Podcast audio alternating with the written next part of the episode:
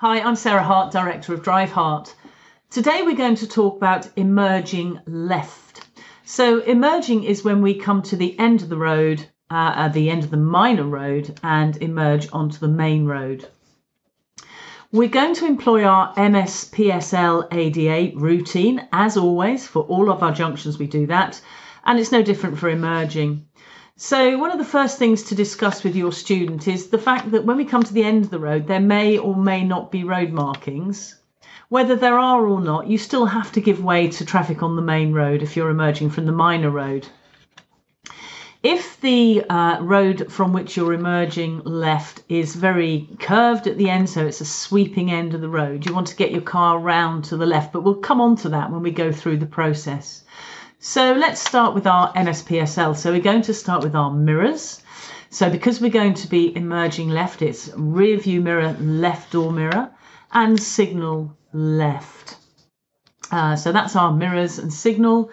Now we need to think about our position. So while we're approaching the end of the road, we're going to stay central. And then our speed needs to come right down because to begin with, we're going to assume that they're going to stop at the end of the road.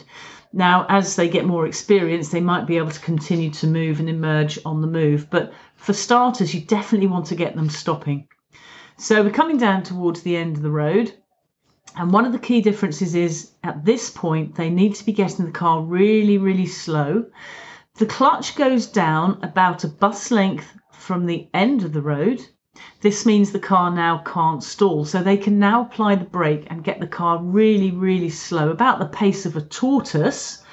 And then as they're coming round to the end, steering round to the left if the curb allows that.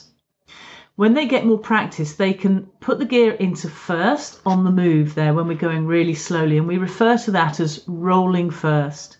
So that in this case, when they get to the end of the road, they've already got their moving off gear. So they've arrived at the end of the road. They need to be looking left, right, left, keeping an eye both sides of the road, making sure it's clear.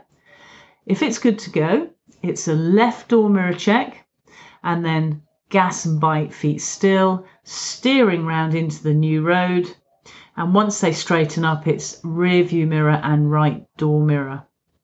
So that's the process. One of the main difficulties for the learners will be keeping that car really, really slow. And also remembering that when we're emerging at this stage, the clutch goes down towards the end of the road and then keep the car really, really slow to get that control. So, with lots of practice, they can get into rolling first once they've got that clutch down, and they can also start doing their observations so that if it's clear, they can carry on moving. But that's sort of after two or three goes of making sure you stop at the end. So I hope that's been helpful to you. Uh, as always, of course, please feel free to contact us.